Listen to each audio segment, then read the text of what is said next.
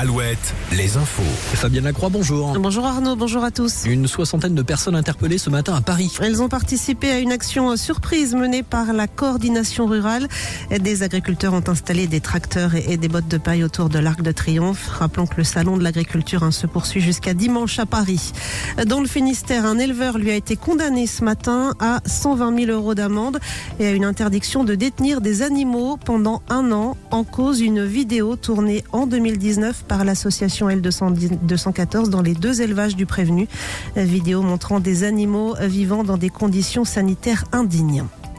Les Restos du Cœur, la collecte de denrées a débuté ce matin dans quelques 7500 grandes surfaces à travers le pays.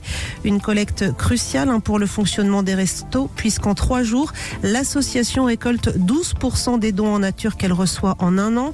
Et cette année, les restos ont surtout besoin de produits d'hygiène et de conserves. Arlette Federpil, responsable de la communication au Resto du Cœur de la Haute-Vienne, elle est au micro-alouette de Thierry Matona. Nos besoins, c'est les produits d'hygiène, ça on en a toujours besoin.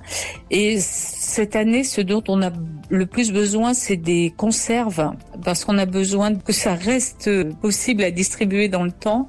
Euh, surtout des conserves de plats cuisinés, des conserves de légumes, de préférence en petit conditionnement, puisque euh, on a une personne sur deux qui est une personne seule. Donc pour varier l'alimentation, c'est mieux en petit conditionnement. Et la collecte se poursuit donc tout le week-end. Ce soir, c'est la diffusion sur TF1 du dernier concert des Enfoirés. Un concert enregistré fin janvier à l'Arkea Arena de Bordeaux. L'actualité à l'étranger avec le début ce midi des obsèques d'Alexis Navalny à Moscou.